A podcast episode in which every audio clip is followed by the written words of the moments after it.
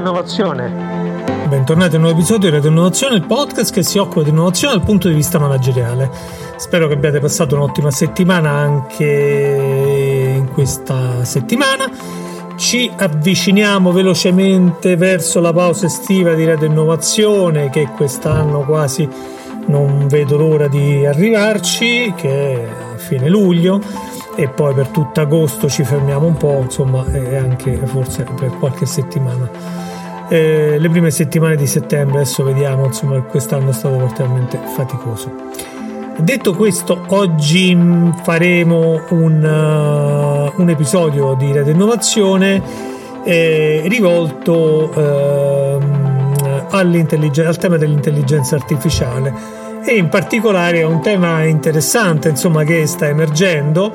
che è quello della mm, gestione della quantità di dati. Eh, cerco di spiegare un po' meglio, insomma. Eh, uno dei problemi più grandi dell'intelligenza artificiale, degli algoritmi attuali di intelligenza artificiale, è che per poter, diciamo così, essere intelligenti, necessitano una grande quantità di dati la maggioranza degli algoritmi che ci sono sono supervised learning e, e dunque diciamo partono dal presupposto che attraverso un insieme di dati eh, che fa da training e dunque che sono etichettati eh, gli algoritmi vengono in qualche modo diciamo ehm, plasmati affinché poi riconoscono questi eventi che noi abbiamo definito. Dunque è necessario avere una grande quantità di dati, big data famosi, è necessario che questi big data siano eh, taggati e dunque etichettati in qualche modo e dopodiché gli algoritmi possono fare delle classificazioni il che significa avere tutta una grande quantità di dati poi avere eh, degli uomini che insegnano agli, agli algoritmi a riconoscere, dunque eh, etichettano ogni singolo dato eh, in, in, modo opportuno, poi trasferiscono questi big data agli eh, algoritmi, gli algoritmi eh, fanno training, imparano, si plasmano in qualche modo e poi riconoscono le situazioni ehm, simili a quelle che hanno vissuto come training. Allora, ci sono degli ordini di problemi in questa cosa qua. Il primo ordine di problemi è che bisogna avere veramente big data, cioè grandi quantità di dati. Poi in realtà non è vero perché in realtà anche con eh, quantità minori si riescono a fare delle cose, però tendenzialmente più è grande il numero di dati di ingresso di training, più l'algoritmo risponde efficacemente a quelli che sono la, gli obiettivi che ci diamo. Insomma, eh, qui parliamo di algoritmi di classificazione, però ci sono veramente la gran parte delle volte che ci troviamo di fronte a un algoritmo di intelligenza artificiale è una classificazione, anche se poi rivista in diversi modi, insomma. E questo è un primo aspetto. L'altro aspetto è che questi dati di input debbono essere eh, etichettati opportunamente e dunque esistono al mondo ormai diciamo eh, plotoni di persone che lavorano ad etichettare i dati tutto il giorno. Eh, Amazon ce l'ha eh, e così via ce l'hanno tutte le Facebook, insomma Microsoft, tutti quelli che lavorano con grandi quantità di dati e fanno algoritmi di intelligenza artificiale usano eh, società che un po' come i call center un tot a tag vengono pagati, cioè magari stanno in India, in Romania, insomma, in paesi dove il costo del lavoro è veramente molto basso e dove vale la pena far taggare queste grandi quantità di dati eh, e farli riconoscere. Per esempio, insomma, eh, ci possono essere situazioni in cui io ho una grande quantità di immagini, le passo a queste società e eh, gli uomini che guardano queste immagini una volta eh, le taggano una per una, per esempio per riconoscere un orso, riconoscere una qualsiasi cosa. E fatto questo, l'algoritmo sarà in grado di riconoscere quel tale oggetto partendo dall'immagine. Dunque, diciamo, è una cosa molto artificiale, ma una cosa anche molto manuale, poi alla fine, insomma, comunque molto umana. È chiaro che questa cosa ha una implicazione, cioè che gli algoritmi di intelligenza artificiale funzionano molto bene su eh, fatti che in qualche modo sono accaduti nel passato e che dunque stanno nell'insieme di training. E non solo c'è questo dei problemi, se questi fatti che stanno nell'insieme di training sono in numero abbastanza basso, l'algoritmo eh, magari non li nota, cioè l'algoritmo predilige le cose che sono maggiormente probabili. Nell'insieme di training, si aspetta che siano maggiormente probabili in realtà, con alcuni paradossi che eh, se io ho un algoritmo di training in cui la maggioranza dei criminali è un nero, fatto accaduto, eh, quando io avrò un'immagine di un nero da far esaminare l'algoritmo, lui lo individuerà probabilmente più facilmente all'interno di un criminale che non all'interno di una persona per bene e viceversa eh, su tante altre questioni diciamo si presenta questo problema. È chiaro che in questo quadro eh, l'algoritmo intelligenza artificiale lasciato a se stesso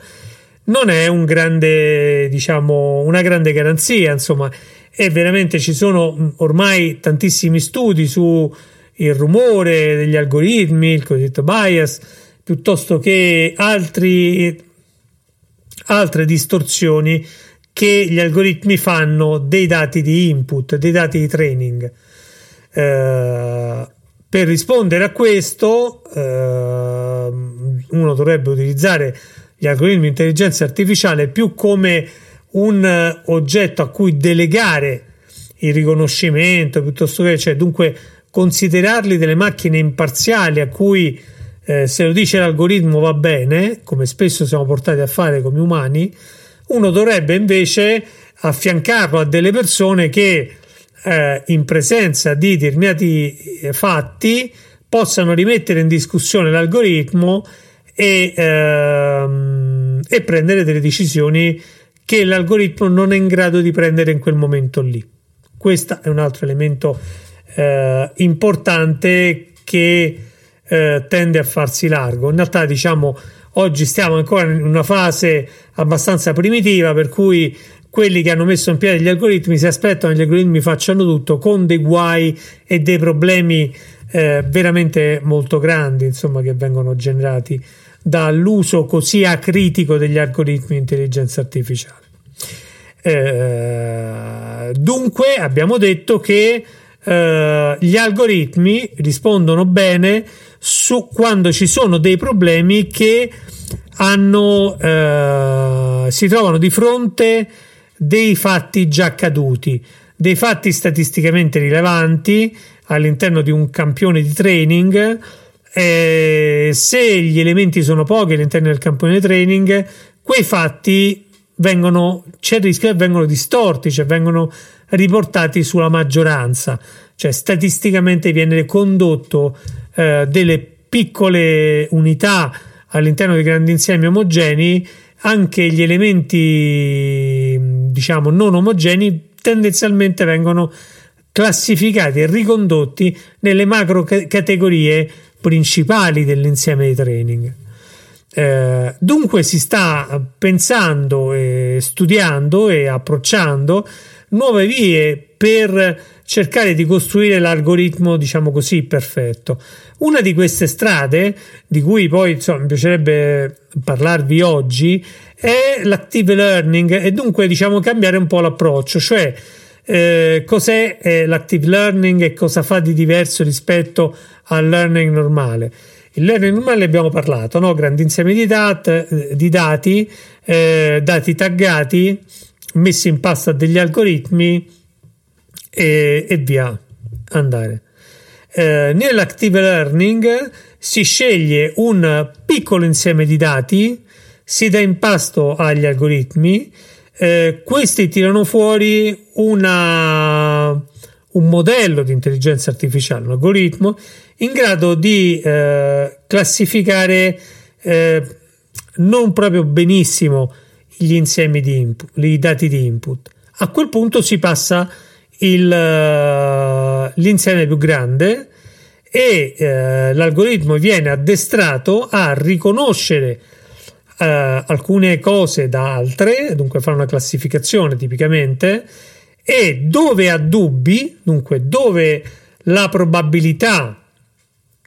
che un evento ricada in una delle categorie eh, prefissate non è così alta, a quel punto l'algoritmo solleva un problema ad un umano e l'umano eh, fa una correzione, cioè è lui che riclassifica. In questo modo bisogna utilizzare un uh, insieme di dati molto più piccoli in ingresso per fare il primo training e poi eh, l'algoritmo si affiancherà all'uomo eh, per tutto il tempo necessario affinché possa finire il training. Dunque, diciamo, è, è l'uomo che one to one addestra in corso d'opera la macchina. Non è più la macchina che viene addestrata dai dati, ma è l'uomo che in qualche modo gli dà questa capacità di discernere tra diverse situazioni e di poter classificare in modo opportuno l'uno o l'altra a secondo del contesto che si, che si verifica, diciamo. Eh, questo approccio è un approccio che sta prendendo un po' piede, eh, si stanno cominciando a eh, mettere in campo degli algoritmi e delle librerie che utilizzano questo approccio anziché l'approccio tradizionale e questo in qualche modo eh, sta cominciando a rimettere in discussione, rimettere in modo più che in discussione perché poi le cose eh, non è che un approccio sostituisca l'altro, a rimettere in moto una situazione eh, nel, cristallizzata di eh, algoritmi di intelligenza artificiale. Ora, se uno vuole avere velocemente dei risultati, l'approccio tradizionale è l'approccio migliore, cioè preparare big data taggati, passarli a un algoritmo e in pochi in poco tempo uno ha un primo risultato. In linea generale, però, se io sommo il tempo di taggare, preparare i dati, che è un tempo molto lungo, di solito è anche l'80% del lavoro necessario poi a produrre il modello finale, eh, se sommo tutto, eh, l'active learning è vincente in quanto a tempo, nel senso che mentre nel primo approccio possono essere necessari mesi tra i dati di input grezzi taggati, preparo il training e poi faccio il training e poi verifico, a settimane in cui i dati input sono più piccoli e poi eh, l'uomo di volta in volta eh, vedrà i dubbi che ha eh, l'algoritmo e quando ci sono i dubbi eh, a quel punto è lui a classificare e a ripassare questo dato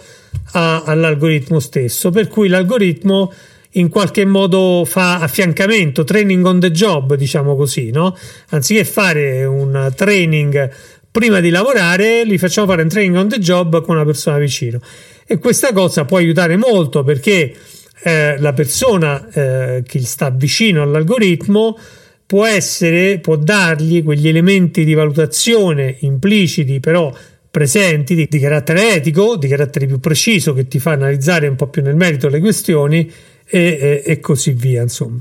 Dunque, questo è l'approccio eh, che sta eh, cominciando a prendere piede all'interno del mondo dell'intelligenza artificiale. Eh, come dicevo prima, non sostituirà completamente l'approccio classico, anche perché ormai c'è tutta un'industria intorno all'approccio classico, però sicuramente c'è un interesse non indifferente da parte delle grandi eh, aziende che lavorano nel, mon- nel, mondo dell'intelligenza artificiale, e qui parliamo delle big tech, Amazon, Apple, uh, Facebook, Google, no? queste sono uh, le società, Microsoft, le società che in qualche modo guidano uh, il mondo dell'intelligenza artificiale. Eh, esiste mh, poi tutto questo pezzo di industria che è questa diciamo industria di uomini che taggano che viene definita in modo nella stampa internazionale ma insomma ormai è diventata una definizione abbastanza accettata i turchi meccanici diciamo no? Eh, perché? Perché all'inizio del secolo c'erano dei illusionisti che facevano finta di avere eh, delle macchine intelligenti dove dentro c'era una persona, insomma, e questo veniva chiamato il uh, turco meccanico in qualche modo. Dunque non vediamo, noi vediamo la macchina, ma dentro la macchina esistono queste persone che in realtà lavorano tra l'altro in condizioni veramente brutte spesso eh, a taggare eh, ogni giorno tutte le cose, che siano esse immagini, che siano esse parlato, che sia esse testi oppure voci, ad esempio. Insomma, no? nel caso di Alexa eh, sono usciti diversi casi in cui eh, le conversazioni di utenti ignari eh, venivano poi girate all'interno di, di, di, chat di queste persone qui perché eh, gli erano messi a disposizione, insomma, fondamentalmente di, eh, di questi soggetti, insomma. Ecco, eh, questo tema dell'articolazione e del training degli algoritmi di intelligenza artificiale è un tema particolarmente interessante perché domani noi arriveremo in una società piena di dati con delle quantità esplosive di dati che si stanno accumulando nelle aziende, non sempre in modo intelligente, cioè non sempre cercando di andare a tirar fuori i dati nei luoghi opportuni dove sono più interessanti e dove potrebbero essere più interessanti, ma un po' a caso. Però la, è, è, vero che la dimensione dei dischi eh, ormai presenti in azienda è incrementata negli ultimi anni in modo esponenziale, cioè un po' ovunque eh, il tema di, dello spazio disco piano di dati è diventato il tema centrale che stiamo vedendo oggi. Insomma, eh, tutti questi dati possono essere elaborati attraverso l'intelligenza artificiale, potrebbero essere categorizzati in, modo automatico, insomma, creare eh, moltissime tipologie di algoritmi. Eh, è chiaro che per fare questo è necessario questo lavoro di tag. Eh, chi se lo potrà permettere? Nel senso che poi quante sono le aziende anche grandi che possono permettersi questa attività e quante invece non preferirebbero scegliere una, una cosa diversa che è appunto l'utilizzo di active learning e dunque di algoritmi che sono in grado di prendere pezzi più piccoli di dati, eh, avere un primo livello di formazione e poi affiancare le persone dell'azienda sul campo e dunque non eh, fare in modo che questi algoritmi siano eh, addestrati eh, on the job mentre si lavora, eh, sollevando dubbi che vengono poi chiariti dalle persone in una sorta di simbiosi, dunque eh, l'algoritmo non diventa più un qualcosa che sostituisce l'uomo, ma qualcosa che affianca l'uomo, cioè lo sostituisce per tutte le attività più ripetitive, più semplici, però lascia sempre all'uomo la capacità di esprimere un giudizio, di bloccare alcune cose, eh, di eh, metterci un principio etico su quello che accade e questo sicuramente porterà, a mio modo di vedere, un beneficio sull'intero modello di business delle aziende che utilizzano l'intelligenza artificiale. Perché? Perché chiaramente diciamo, l'algoritmo preso di per sé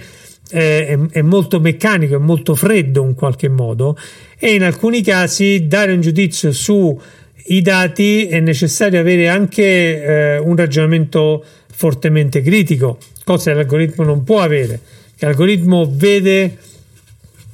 quello per cui è stato addestrato, insomma, in realtà eh, spesso per leggere i dati, interpretarli o vedere dei fenomeni nascosti bisogna avere un approccio molto critico, bisogna eh, conoscerli, entrarci dentro, insomma, eh, maturare delle ehm, eh, no convenzioni, ma mm, diciamo costruire dei punti di vista, insomma, che poi possono essere fondamentali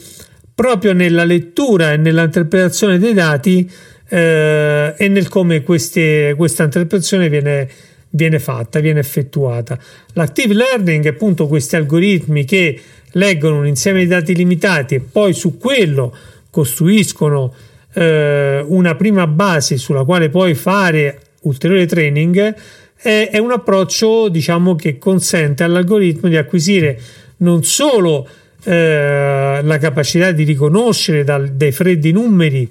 eh, che siano essi immagini, voci o quant'altro, eh, ma anche di avere un filtro, diciamo così, mentale che può dargli l'operatore umano. È chiaro che anche qui l'operatore umano può distorcere questo filtro proprio perché lavora insieme all'algoritmo, per cui il rischio che potrebbe accadere banalmente è che quello che si è sempre fatto si continua a fare. Ma questo è un rischio che avviene anche se è un dataset di training, nel senso che l'algoritmo sarà sempre capace di vedere le cose rispetto alla storia, ma di fronte a un nuovo evento non è in grado di rispondere. Pensate all'impatto enorme che può avere il Covid-19, che può aver avuto il Covid-19 sul mondo delle intelligenze artificiali, che ancora non è molto diffusa,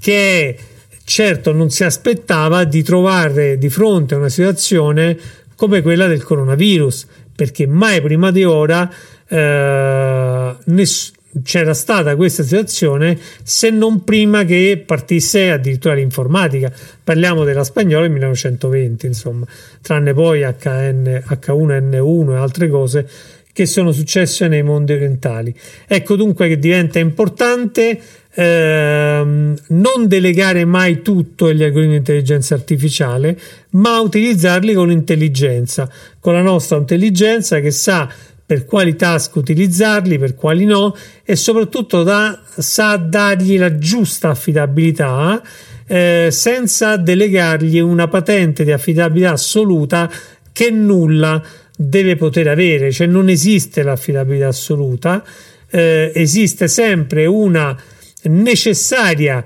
rimessa in discussione di quello che accade in modo che eh, di fronte a nuovi eventi, di fronte a situazioni particolari queste si possono riconoscere e, ehm, e possono aiutarci per cambiare il nostro atteggiamento come sistema organizzativo o una società, un paese, insomma, dunque questo è sempre un elemento fondamentale. In realtà quelli che producono i cambiamenti sono eh, gli atipici, gli eretici e anche eh, una sorta di ereticità dei dati diventa fondamentale per far sì che gli algoritmi di intelligenza artificiale possano dare il loro meglio. Ecco, io direi che per oggi eh, ci lasciamo qua, eh, i miei minuti di radio innovazione sono finiti, eh, vi auguro una buona settimana produttiva a tutti, vi do appuntamento anche settimana prossima sempre qui su Radio Innovazione, il podcast che si occupa di innovazione dal punto di vista manageriale. A risentirci.